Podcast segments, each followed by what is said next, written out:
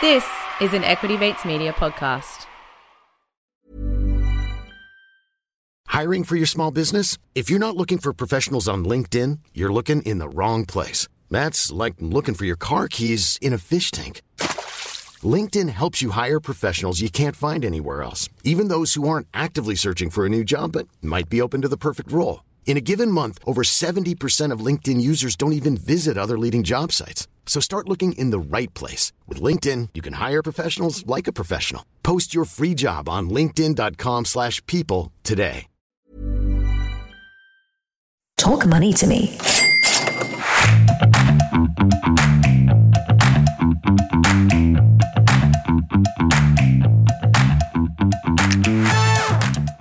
Hello and welcome to Talk Money to Me. This is your need to know financial podcast. Thanks so much for tuning in. I'm Candice Bourke. And I'm Felicity Thomas.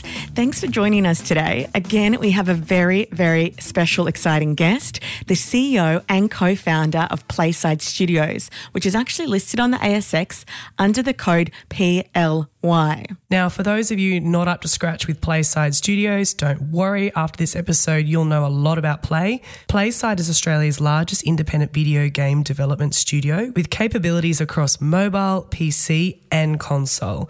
So essentially, what we're going to hear today is Play has done a great job at diversifying its book in that it develops original IP, but it also engages in work for hire projects and delivers publishing services in the gaming industry. Gerry Sakkas has spent over 15 years in the games industry. He's a young, passionate leader who takes a creative, visionary approach to leading his team, and you'll really hear that in this episode. Now, he actually started his professional career at EA Games as a tester, and over the next four years, made his way to lead designer of the Melbourne studio. And he's worked on games such as Dead Space, The Godfather 2, and Dante's Inferno. But really, Felicity, as per the chat with him and what we're all going to hear, is he's really hands on, right? He's really quite incremental in a lot of these game developments. So, really great to see such um, an inspirational CEO. You're going to hear that when we speak to Gerry today. Uh, his strong entrepreneurial side, although he doesn't like that term, definitely shines through. Yeah. You know, he's responsible for leading and really growing the team. I mean, Playside has had exponential growth over the last couple of years. Years, even though it started in 2011, uh, it did only list in 2020, December 2020. And please remember, today our chat is not considered personal advice, even though we're registered advisors at Shaw and Partners. Please note that the podcast and the content discussed does not constitute financial advice, nor is it a financial product. Um, now, with that, we would like to welcome Gerry Sakkas to talk money to me. Thanks for having me. We are so pumped. we are very excited. This is very exciting for me. I really love Playside. You know this, Candice. I've been in it since December 2020. She doesn't stop talking about it, Gerry. So we were like, finally, we'll just have to get Gerry on to talk more about it. So we are super pumped. I know, very excited. Same. so to start off our conversation, we want to turn back the clock. So can you give us a bit of background and the road that actually led you to start Playside Studios? Because I know you are one of the co-founders. Yes. It was a pretty long road. So, I mean, after high school, I, I did one of the first actual university courses for game development. Um, prior to that, there were a, quite a few private courses, but this was the first university course, and that was at RMIT. So, my mum wanted me to be a school teacher. So, sadly, I've disappointed her. At the end of that, we did a lot of um, kind of like um, you know free stuff where we just go to conferences and meet people met a few people got a job in the industry at a small melbourne games company and then next door i heard sort of rumblings that ea was opening up and there was about three or four people there at that point. Um, so i kind of went over and um, gave them my business card and said look if you ever need a tester i was a tester at this point very um, junior role you know let me know. And then within i think probably a month or two after that um, they hired me and i think the team was about five people. I stayed at EA for uh, five years and I went from tester to junior designer to lead designer of the studio within sort of four or five years, um, which is kind of unheard of at EA, but because it was sort of like a siloed studio, it was a bit easier to go up the ranks. And then they ended up shutting that studio down uh, and they ended up moving all of their sort of Melbourne operations to around mobile. At the time when I was there, it was all console. We were making Xbox, PlayStation games. And then so I kind of saw what they were doing with mobile and I'm like, well, I don't really want to work again for five years. We didn't launch a single game while I was there because they cancelled it. So I was like, I don't really want to do this again for five years and not have anything to show for it. They wanted me to go to the States. Um, and then I thought, look, this whole mobile industry is sort of going to take off. and so I started talking to my friends, um, Aaron and Mark, my, my two co-founders. Mark's actually a uh, he was a broker and investment banker at the time, so I reached out to him. I said, "Look, I need some investment. Show me the money." Um, and he was going to go to his clients, and instead, um, Mark and Aaron invested. Uh, those two came in.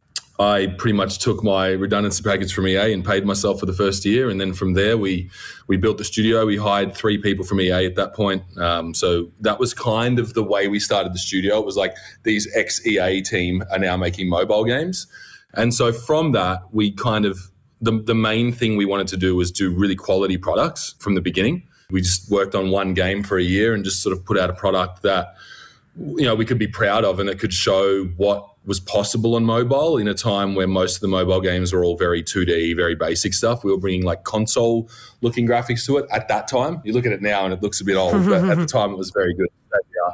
Um, and that's sort of how it all started. So yeah, I mean, my background is um, is in design, uh, you know, game design specifically. So I can do art and all that sort of stuff as well, but it's mainly around just the design of the games and all that. So these days, even still with 200 people, I'm still very sort of hands on with a lot of the projects um, wherever wherever they need me. That's how we began. I guess everything happens for a reason, right? So it shut down and kind of led you into um, this route, which has been so successful uh, so far.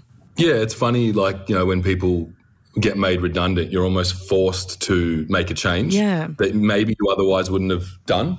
Um, you know, I, w- I was thinking about things like that, but I was never, you know, they say entrepreneurs, you know, they sell lemonade at lemonade stands and wash cars, and I was, I never did that. I just played games. Um, so that's all I, um, so I never had that really entrepreneurial. I mean, I'd done things before. I'd have online stores and just little things, um, but I wouldn't call myself an entrepreneur at that point. So I kind of was forced into it. And yeah, so it's funny how sometimes redundancies can definitely, you know, change your life in a very good way forever and the life of, at this point, 200 people as well. So yeah, it's good. When you were younger, what games were you playing? And has that, do you think, shaped your career and your inspiration of what you're doing at Playside?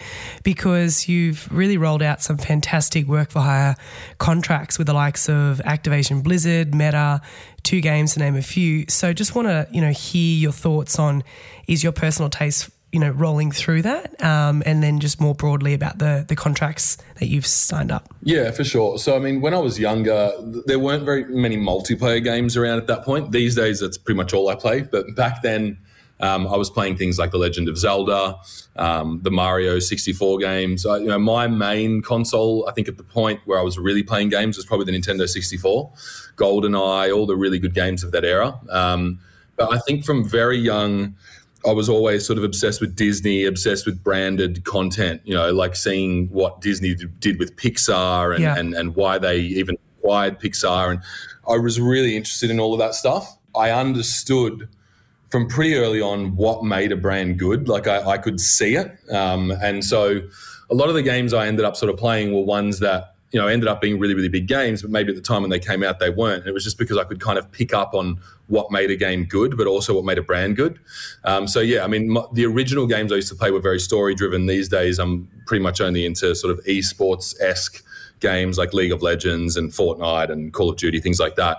Um, but my early days were very much, yeah, story driven, fantasy driven games. I was always into Lord of the Rings and, um, you know, all of that sort of stuff. So that's why, obviously, you know, we launched Age of Darkness, um, probably heavily inspired uh, by themes that I like. But yeah, a lot of us here are very much into fantasy and World of Warcraft is probably you know the game that most of us play the most. So a lot of, a lot of different games, but um, mainly in that sort of theme. I'm, I've never really been into sci-fi or anything like that, apart from say Star Wars. But the rest of it has always been fantasy. And so, how did you, I guess, start these contracts? I mean, how did you, place, Playside, get known in the industry? Did these big companies, because these are huge names, right? Did they come to you, or did you go to them? Like, how did that all happen? Yeah, so I've kind of always said that the one thing we've done consistently for 10 years is not get lucky. We've always just consistently grown. Um, and so that was from the very start. You know, we didn't get lucky and have Nickelodeon or Universal reach out to us. It was, you know, we put that year into making that really good product. And even though the product was called Catch the Ark, uh, if anyone wants to go and look at it, and it was very like Crash Bandicoot esque looking for a time, once I said, when it was very um, low, low polygon stuff And so all the movie companies were like, hold on, these guys can do like a very small team. We can pay them pretty little back then um, to do almost movie quality branded content. Um, and that's why Nickelodeon just reached out to us to begin with. You know, back in those days, there weren't games coming out every second on the store. So when we launched, we were maybe one of, you know, 10 games for that week that were all featured. And they used to feature games for a very long time. So, you know, Nickelodeon, Universal on the App Store, they're seeing all the top sort of games that look good. And we were the one that Apple was showing off banners of. And, you know, so regardless of whether the game, you know, made a couple hundred grand back then, but, you know, what it did for us brand wise was really big. And so the two first contracts were um, Nickelodeon with SpongeBob, which obviously is one of the biggest IP in the world. So after that, it was very easy. Um, and there was another company called Mind Candy, which back in the day they did Moshi Monsters, um, and then now they do Moshi Sleep, which is um, like a kids meditation app, which we've also hmm. launched a similar one recently. Yeah, that, that were two kind of big brands, but Nickelodeon really kicked us off, and then from there it was just an onslaught. We just did every Warner Brothers game you could think of, every every movie Warner Brothers was doing. We were launching a game for it. We even did like the Peter Pan movie, like we were just doing anything that they were launching, but know, along the way that they were doing that, I was sort of telling them, I'm like, because their whole thing, the way Warner Brothers and a lot of the movie companies were split up was interesting. They came from kind of sales and marketing, got these big budgets to make games. And I was kind of telling them, look, you know, you guys have got a games section of the company. Let us make take SpongeBob or take Batman and actually make a lot of money out of these games. I think Batman did like 30 million downloads and it, it monetized zero. They didn't want to put money in it. So I was kind of telling them at the time, like, we could be making a lot of money off this. Let's just do it properly. And that ended up being their downfall that they didn't do that. They ended up just basically nowadays, all the movie companies pretty much just license their stuff to people like us. Right. Um, but at that point, there, there was millions of dollars left on the table that I think the way that the structure was set up, just it wasn't able to handle that. It was just seen as a mark. It was a seen as a way to It's get people right? to watch movies. yeah, you're saying it's their brand power. Yeah, because this was a time where gaming wasn't as big as movies. You know, it was like we need to get people from the games to the movies. Nowadays, it's the opposite. They want to get people from the movies to the games. So um, I was kind of teaching them on like where that was going, and then I think over time it just it naturally went that way.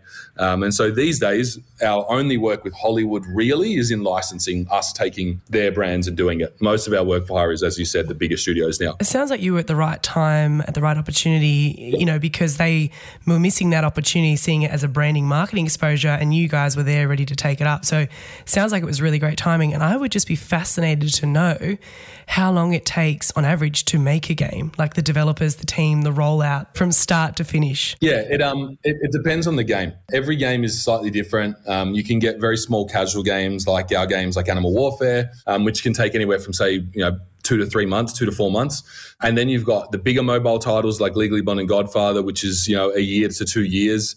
Um, and then you've got console titles, which are around two years as well, plus. Um, so, you know, Grand Theft Auto, which is just leaked everywhere online, it's a massive um, issue currently for uh, Take Two, is a, like a 10 year product. So, the length of the time we've had this studio, they've been working on one game. So, it can take a long time when you know it's a guaranteed revenue if you get it right.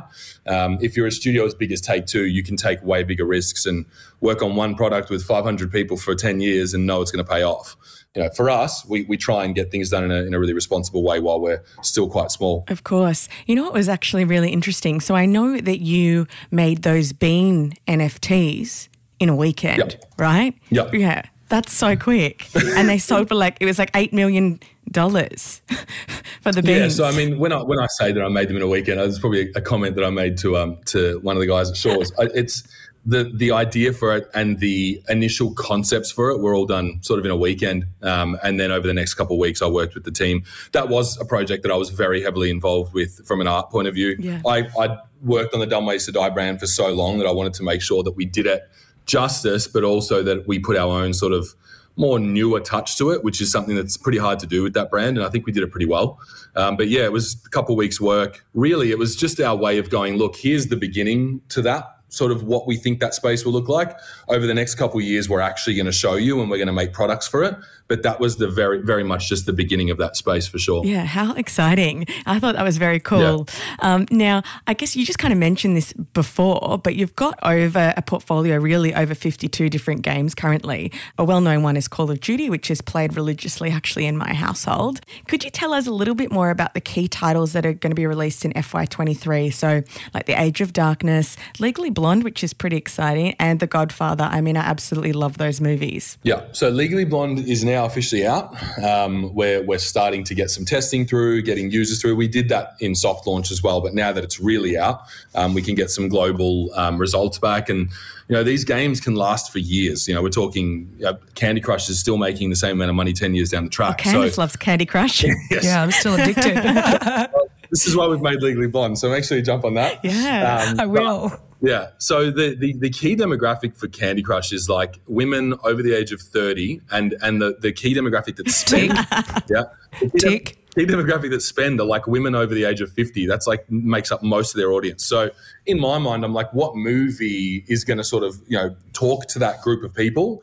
Um, and so that's why we did Legally Blonde. But that's out um, over the course of the next year. We'll start to slowly ramp up, um, you know, user acquisition on it, get users in. We do things very responsibly here. We don't just kind of just go and burst users into the game. We, we do it as we're growing the actual lifetime value of the users in the game. So we're never overpaying for users. We're trying to do it profitably or at least break even wherever we can in the beginning. Um, and then we start to ramp as we're very confident with our numbers. Something like Legally Blonde, it's going to take about six months to a year to figure out how much a user actually spends in the game.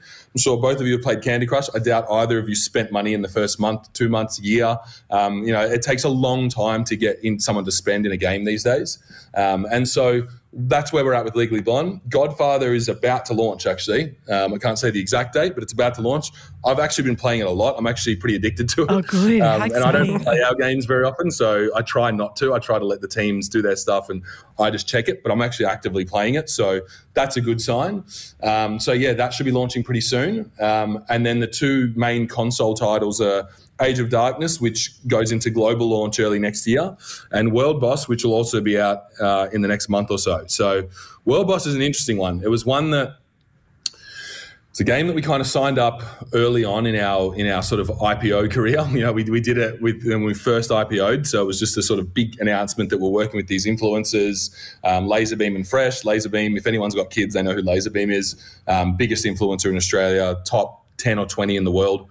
Um, so you know, we, we started making this first person shooter, and the whole way along, I'm like, look, this is going to be good. Like, it'll do it'll do okay, but how well? Like, it's a first person shooter. We're going up against Call of Duty. We're going up against Fortnite. It's not like Age of Darkness that's niche. It's you really need to grab a part of the market that is already obsessed with Call of Duty and Fortnite. It's actually quite hard to do.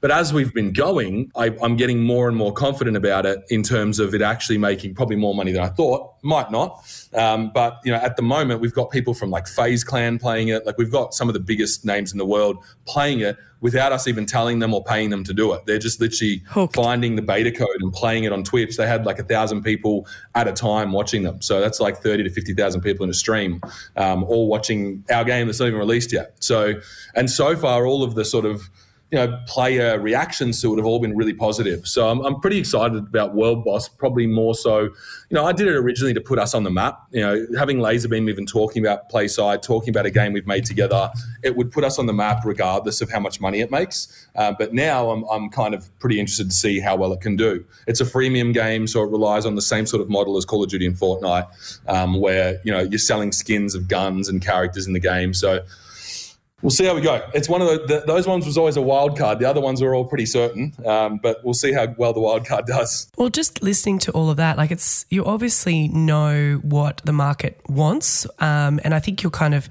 you know, correct me if I'm wrong, but you're you're sort of anticipating and leading it, right? And hearing that all these massive fan bases are coming to you without them being prompted by Playside and wanting to mm. play these new games, it really talks to the innovation and the new ideas and fresh ideas that you're rolling out. So I want to go there with you uh, without giving away too many spoilers. Like, is there any new tech or features that you're rolling out in these new games that you're launching? Because I think that's the key to success now. Is there's we're such a crowded market space, lots of competitors. Like, how are you going to stand out um, from the others out there? Yeah, our goal as a studio has uh, the mantra for the studio at least has always been to try new technology wherever we can, uh, and that usually means launching a product within that type of uh, landscape. So VR was the perfect example. We launched the first when Oculus brought out the Oculus Touch controls, which now the controls that everyone uses. We launched one of the first games on it, which was Zombie Riot. Um, when Apple brought out ARKit, which was their augmented develop, um, augmented reality device uh, for the phones, we had the first game on it, and we we took up 30% of all the downloads for augmented reality games with AR Dragon. And so we we put ourselves in a position to be first just in case it really takes off when when it first starts. That's never usually the case. Usually when these technologies first come out, there's a lull of about 5 years and then they come back.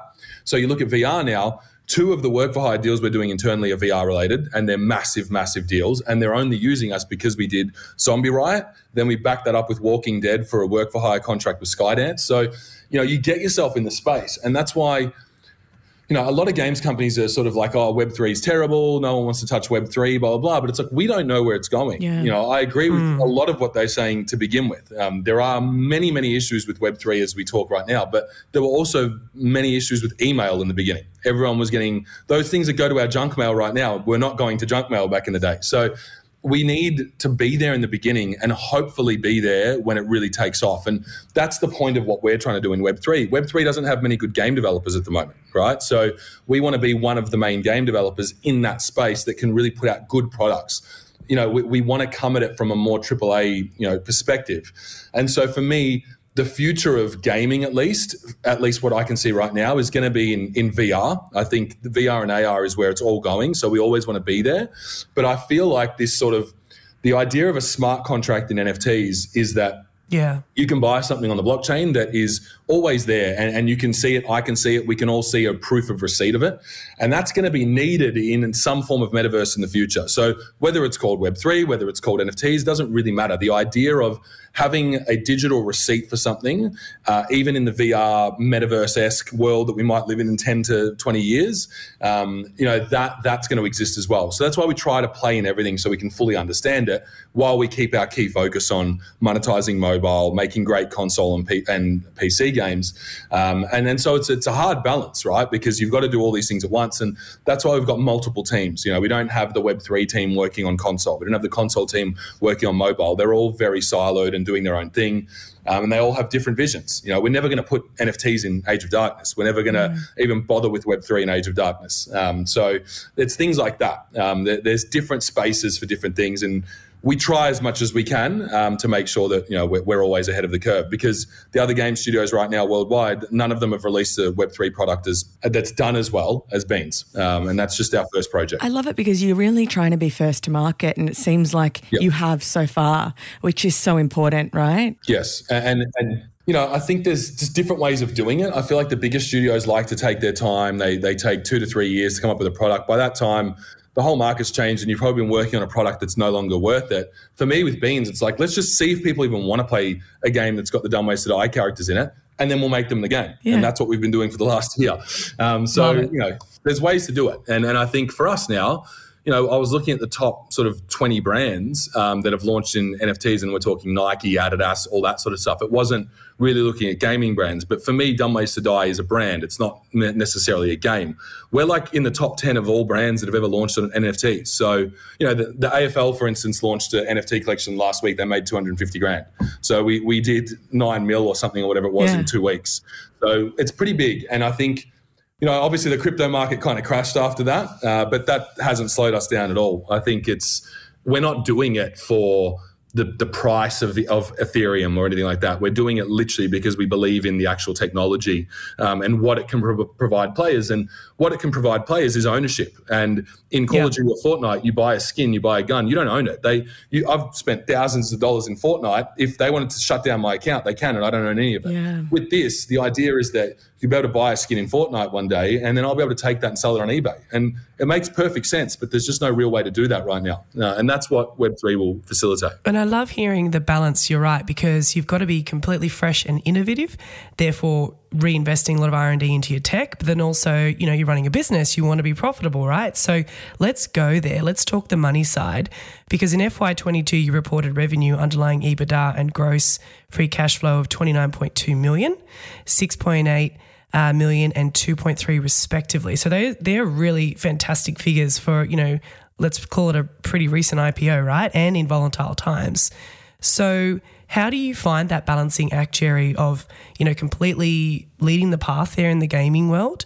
Um, and then you know driving the bottom line. I guess what would be the most successful game to date that you would go, yep, that's that's, that's the, the winner. Maker. Maybe the beans. Funny because you like yeah, beans. Yeah, uh, beans are definitely the most profitable, um, and that's probably a good example of how to do it. Right, is that you need to take small risks in new spaces. And with with Zombie Riot, cost us I think at the the time we developed, it was like 150 grand to develop. So it looks like a game that was millions of dollars, like the same way that Age of Darkness looks like a game that would have cost $30 million to make. We did it with a couple million. So we've always been really good at getting a product out in its most MVP form to see whether the market even likes it.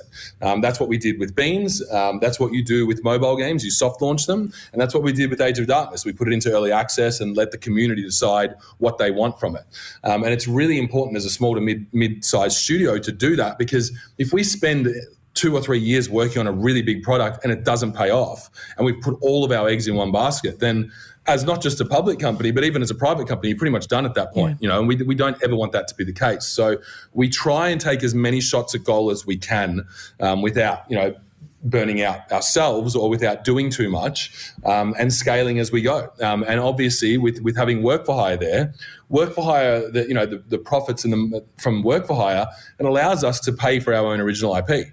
Um, and that's how we scale slowly. So when you see us get to 200 people, one day if you ever see us get to 300 people, 400 people, that's only ever going to be if we're signing more work for hire project, projects or one of our original IP have really kicked off. We don't just add people for the sake of making new products. We we kind of always do it cohesively and together with the work for hire division we still very much run Playside like a private company. It's you know the three founders have still got the the major sh- uh, percentage of the company, and we run it like it's our own company still, and we always will. And we do, and it might, for instance, take us longer to get to where we need to get to, but we're going to do it in a very responsible way and not have to raise money all the time. We're not going to ever need to you know fire staff. Um, so that that's why we do it like this. We still treat it like it's our own, and the the money's all ours, and that we have to spend it correctly, and that's really important to me and to my two co-founders as well. Yeah it's your baby, right? And I think it's so important for investors listening to know that. You know, you've got a lot of skin in the game, um, and the management co founders are still very heavily involved. That's always a green tick from us when we look at companies to invest in. Now, in a moment, we're going to discuss a few upcoming catalysts and nut down on the financials. But first, let's hear from our sponsors. I'm Sandra, and I'm just the professional your small business was looking for. But you didn't hire me because you didn't use LinkedIn jobs. LinkedIn has professionals you can't find anywhere else, including those who aren't actively looking for a new job but might be open to the perfect role, like me. In a given month, over 70% of LinkedIn users don't visit other leading job sites. So if you're not looking on LinkedIn, you'll miss out on great candidates like Sandra. Start hiring professionals like a professional. Post your free job on linkedin.com/people today. Burrow's furniture is built for the way you live. From ensuring easy assembly and disassembly to honoring highly requested new colors for their award-winning seating, they always have their customers in mind. Their modular seating is made out of durable materials to last and grow with you. And with Burrow, you always get fast, free shipping. Get up to 60% off during Burrow's Memorial Day sale at burrow.com slash ACAST. That's burrow.com slash ACAST. burrow.com slash ACAST. So, delivering on the 15.7 million contracted work for hire book in place through FY23, why was Play selected to work with these major developers? I mean, is there scope for more, bigger work from these studios? And is work for hire becoming a bigger part of how large global studios operate? Essentially, it's funny because in the beginning, um, you know, I would talk to a lot of um, investors and I'd say, look, we we hope that as we grow, um, the original IP ends up you know, taking over the main percentage of our revenue, and, and we can slowly, slowly move away from work for hire and do that do original IP only. That's still the goal long term. You know, 10 years from now, the goal is that we've got one or two major products out that are a Fortnite or Call of Duty esque product, and we're making the majority of the revenue of, of, on those to the point where doing work for hire would make no sense anymore. And we're, we're reinvesting all of that into new titles, right? Or into also supporting those titles. Currently, though, the work for hire division has grown a lot faster and a lot stronger than I actually expected it would uh, in the beginning.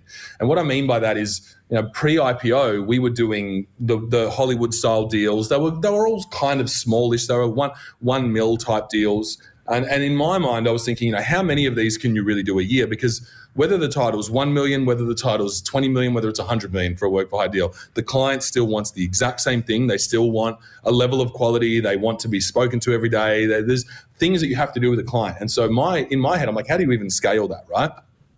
Now, I'm starting to get to a point where I could actually see how we could scale that. Um, and it is working with these more AAA developers that you know, they understand how to make games. There's no headaches. We make the best products for them. They're happy. They get us to do more work. Um, being a CEO myself, I know that I'm always searching for teams like that. Um, so I can see why they keep using us because we are very you know, we're very loyal to our work for hire clients and we always go above and beyond where we need to. And we've never missed any milestones. Um, so the work for hire division is growing. To answer the question about, you know, do the major studios do it? That's why a lot of people choose us because a lot of the major studios don't really need to do it. Yeah. Um, they've usually got an original IP that's already generating a lot of revenue for them where they can say no to all those types of things. But EA, Activision, all those guys back in the day, they all started Zynga, you know, Rovio, they all started doing work for hire. That's that's how game studios start off. And then the amount of stuff that you learn, the amount of technology IP that you gain in those years is what ends up making you able to make the really good original IP. So we've always done both at once. Um, it's something that we'll always do until we no longer need to, and you know, until the original IP is so profitable that it just the headcount would never make sense on a work for hire deal. Um, so that, that's kind of how I'm looking at it right now. I'm I, i am definitely a lot more positive about where work for hire is going in terms of actually being able to scale it because I never thought that it was something that could really be done. But there are examples worldwide of some work for hire studios that are doing hundreds of millions, if not billions, in revenue of pretty much just that sort of work as a service type model. Um, there's a studio called Keywords, for instance, which is an amazing example of a studio that mainly does a lot of work for other major console studios, but they also provide quality assurance, they provide server maintenance, they do everything. Um, so there is that model. It's not a model that I'm 100% looking at doing at this point. You know, my, my focus is original IP. However, that is there to grow as we grow. So um, it's it's really good to have a healthy mix, I'd say, for now. Definitely. Different revenue streams for sure. Yeah. And it's all about diversification. Just listening to you there, you know, it makes sense, right? You can focus on the two while the IP kind of grow in the background. Um, and then that kind of leads me to. Gerry, what is the risk out there, do you think, in the gaming sector right now? Like, what kind of keeps you up at night, you and the team, when you're balancing these two different segments of the business? The risk, not just for gaming, but for media, for any form of technology or app company right now, is virtual reality and augmented reality. No one was a, like can remember what the iPhone did to mobile within two two years. The App Store completely changed the mobile landscape. I worked at a mobile uh, a mobile store quite when I in retail for a while. There were new devices out every single month. The iPhone came out, and all those devices went away, and it was just iPhone and Samsung.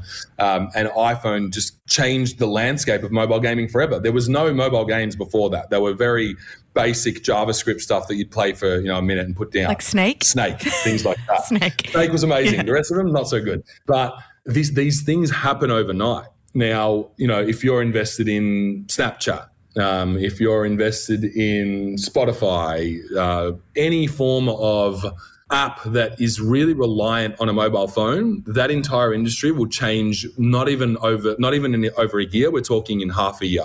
If you look at what the Apple Watch did and how much money and how quickly that transformed the landscape of watches, they pretty much went anything that's no longer a luxury watch, we own that whole market now. Like we own everything. If you were going to go and buy a G Shock, you're going to go and buy an Apple Watch. Um, and they changed what people can do with their with their uh, watches the second that, and it's going to be Apple because Apple is essentially a luxury brand company at this point. They're not really a technology company anymore. When Apple brings out glasses, next year they're kind of rumored to bring out a VR headset. That won't change too much to begin with. It'll be very much gaming related. But as the second they bring out glasses that can show Google Maps on your phone, messages popping, uh, sorry, on your glasses, messages popping up in your glasses, all this sort of stuff, the need for a mobile phone will vanish overnight. And any app, any technology that relies on mobile phones will be done forever. Um, and then kids growing up with just that device and only knowing glasses as a form of what what their gaming experience is like they'll probably no longer want to play console games either. So the whole gaming landscape will change to what can i see in front of me? What can i touch? What can i feel? Um, turning this room into a game itself.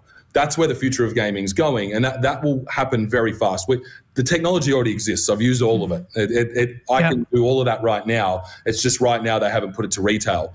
Um, the second that Apple does it, everything changes for everyone. And so it does. It keeps me up at night because I'm happy that we're already in that space. But it, it, keeps me up at night more from a positive point of view. This should have happened three years ago, and the fact that it's taking it's exciting longer, you. You can yeah, tell. I'm excited. I want to. I want to hurry up and start doing it because I can see it. Um, but it's something everyone should be looking at. I agree completely. And what do you think, just quickly, uh, on Musk talking about we need a chip potentially in our brain to keep up with how fast technology is going, so we can communicate because we're actually the slow link here at how quickly. So, just quickly thoughts on that because that's yeah. a bit crazy if you think about it, right? It is, um, but he's a much smarter man than me. So I think um, I think that's where it ends up. I think in the beginning, what's going to happen is this: well, there's going to be like a transition. The first transition will be we get the glasses and we can see. Right at that point, early on, and hopefully someone quotes this in a few years so I can be right. early on, there'll probably be a mobile phone that you need to use with it. Same way that when the Apple Watch came out, the mobile phone was still the way that you'd use the Apple Watch. Also, because you can't put too much in the headsets, they need the Apple uh, the mobile phone to power it. So that's where it will start. Eventually, the mobile phone will go away, and it will more than likely be your hands that you can touch things, do whatever. It will then transition pretty much only to voice. Everything will be voice controlled. Uh, where you're looking in the glasses will matter. You know, it's already rumored that they've already got eye tracking, they've got mouth tracking for smiling, all that sort of stuff for avatars, right?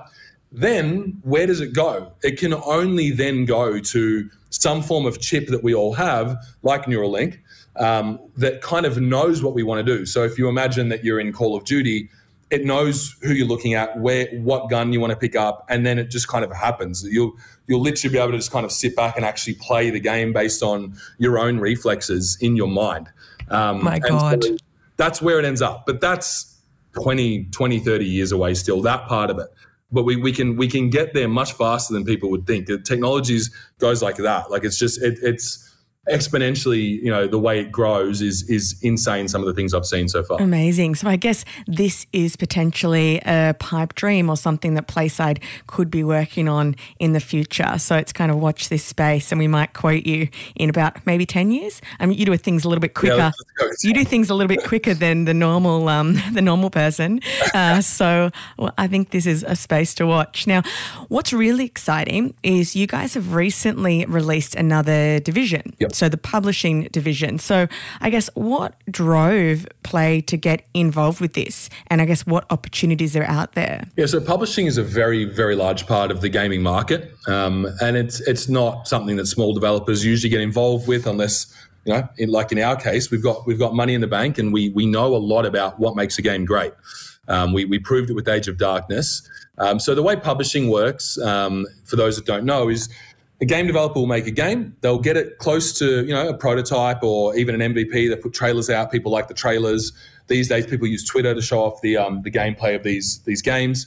A, a, publisher can come along and make them an offer about how to get it to market maybe quicker or better. Um, they can pay for the rest of the development. They'll pay for marketing. They'll help them with things like localization, um, which is a big thing even just in the Western market. Of you know, like your character looks like this we need to change it a little bit so it works better in the West. Uh, just things like that. Uh, things that we have obviously done millions of times for the brands as well. So we always had essentially the ability to make these games. What we didn't have was the missing link, which was the IP of a publishing company.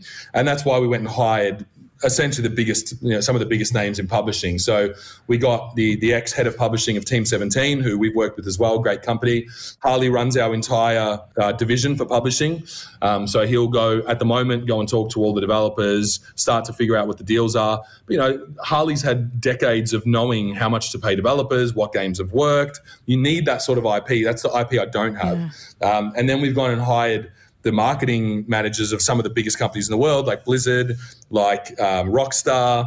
Um, you know, we, we've gone and gotten a dream team to run this division. We didn't just sort of come up with the fact we're going to do it and then do it. So, you know, EA is a publisher, Activision's a publisher, Microsoft, Sony, they're all publishers. They they do develop their own games, but a lot of what they do is in publishing. And I think as we grow the company, the publishing division will become a major part of the company.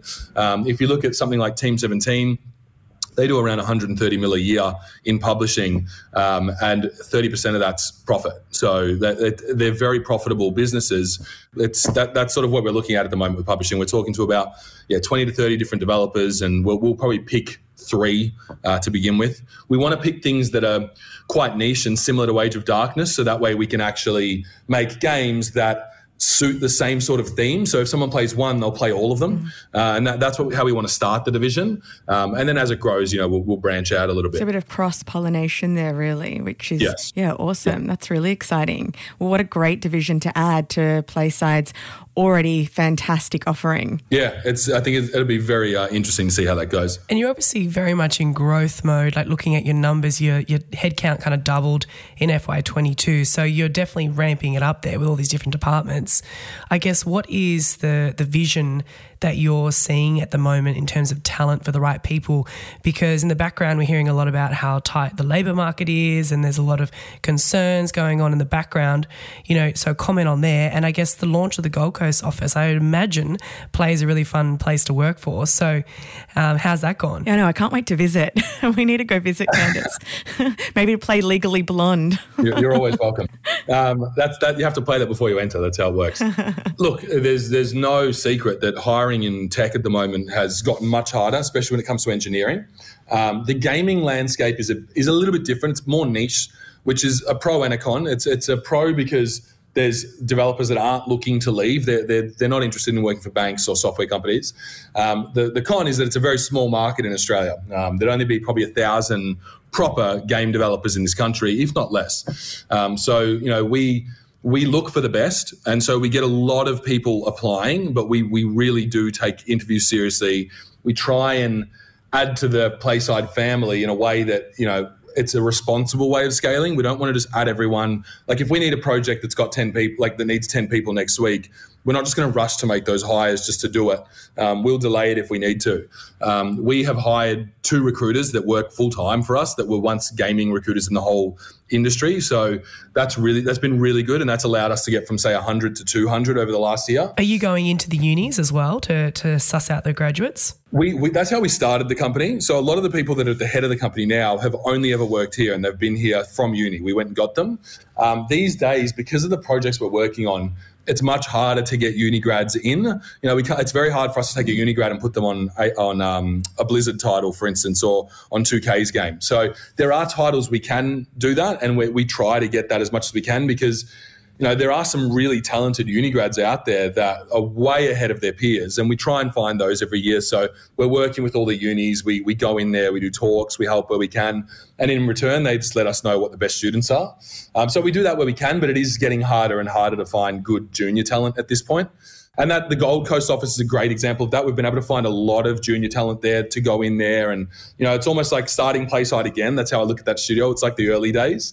Um, so, except they're not working out of a you know tiny little shed like we were, um, but it's it's you know I think that's how you scale. You scale in a way that's responsible. You add people without ever n- fearing that you're going to need to lose them. Um, that was something that ever since EA I never wanted to do. I never wanted to make people redundant. Um, we never put people on like like we never hire casuals or anything. Every, everything is full time. Um, everything's secure. So that's how we've kind of tried to grow it. And we we focus on team morale as much as we can, um, and and we try and provide a good working environment for everyone to work in. Um, and that's that's all we can really do. Um, yeah. It's it's hard these days, you know. Uh, millennials and all the different gens, they all try and move around as much as possible. Um, we've done really well at keeping them, um, and we will always try and do that. Uh, but you know, these days it is a uh, you know employees market, and in a way that's good. It's made you know, CEOs like me and and others have to change the way that you run business and and really make it about the employee as well, um, if not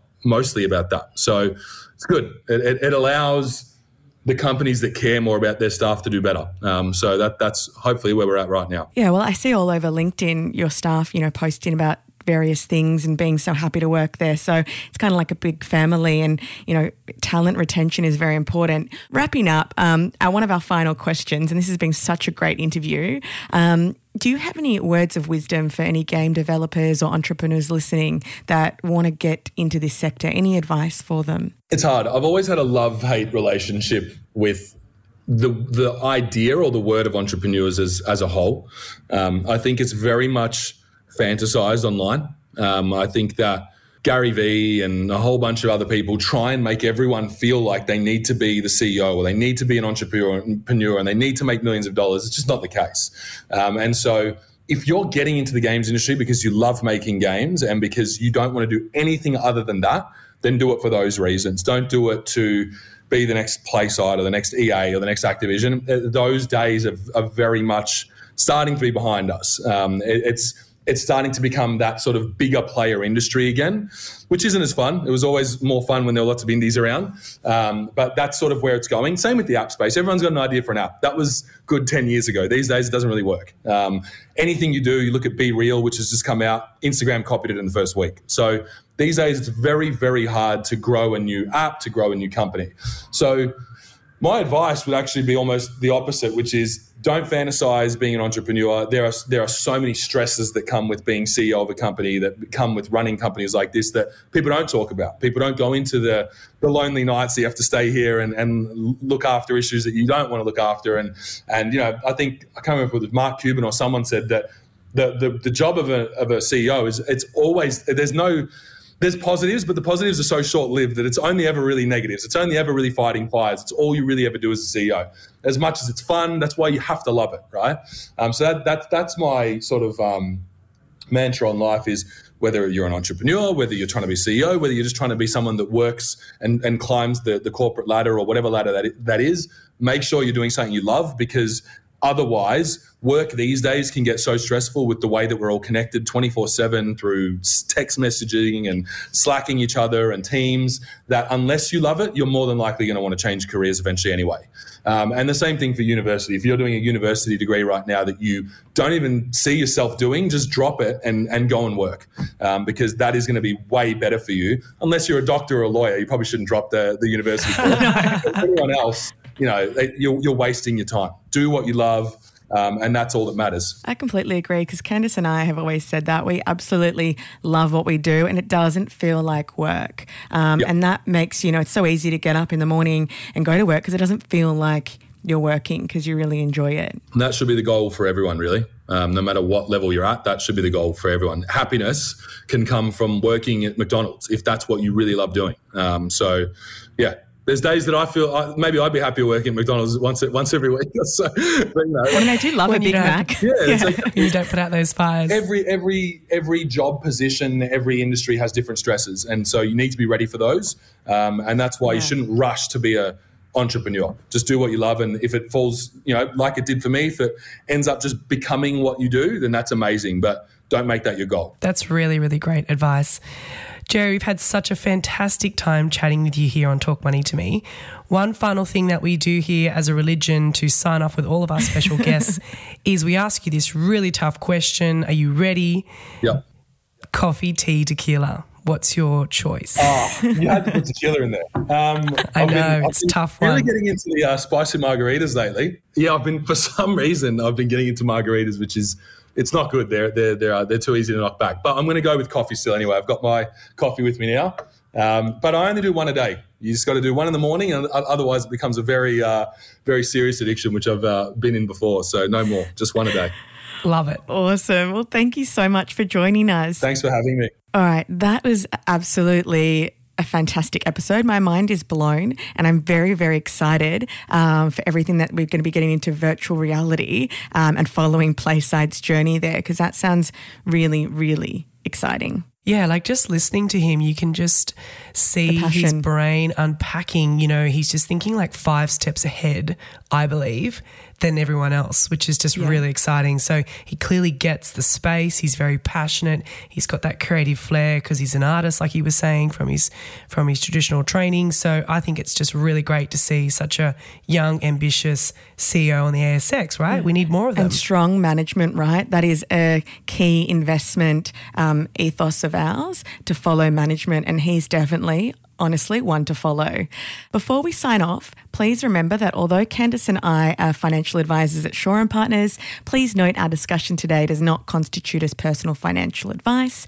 As always, you should seek professional financial advice before making any of your financial or investment decisions.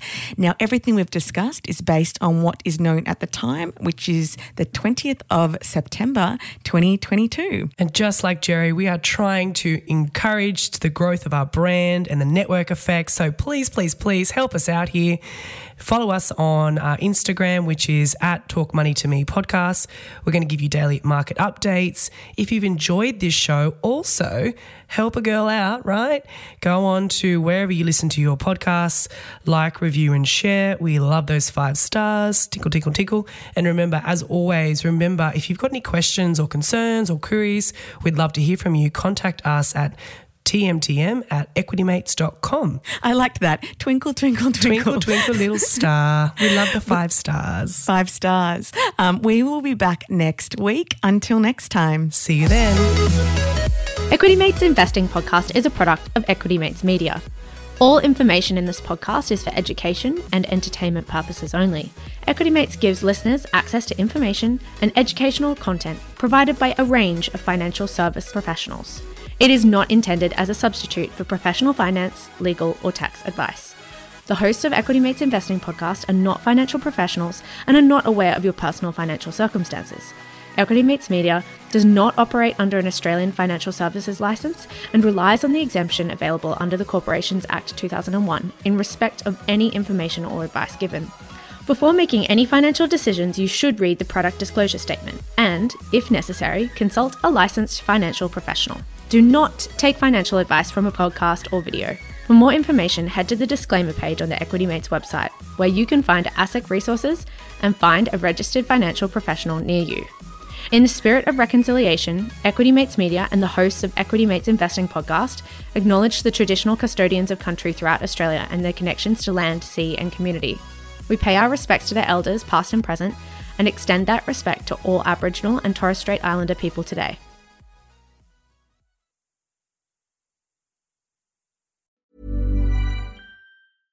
Imagine the softest sheets you've ever felt. Now imagine them getting even softer over time. That's what you'll feel with Bowl and Branch's organic cotton sheets. In a recent customer survey, 96% replied that Bowl and Branch sheets get softer with every wash. Start getting your best night's sleep in these sheets that get softer and softer for years to come. Try their sheets with a 30-night guarantee. Plus, get 15% off your first order at bowlandbranch.com. Code BUTTERY. Exclusions apply. See site for details.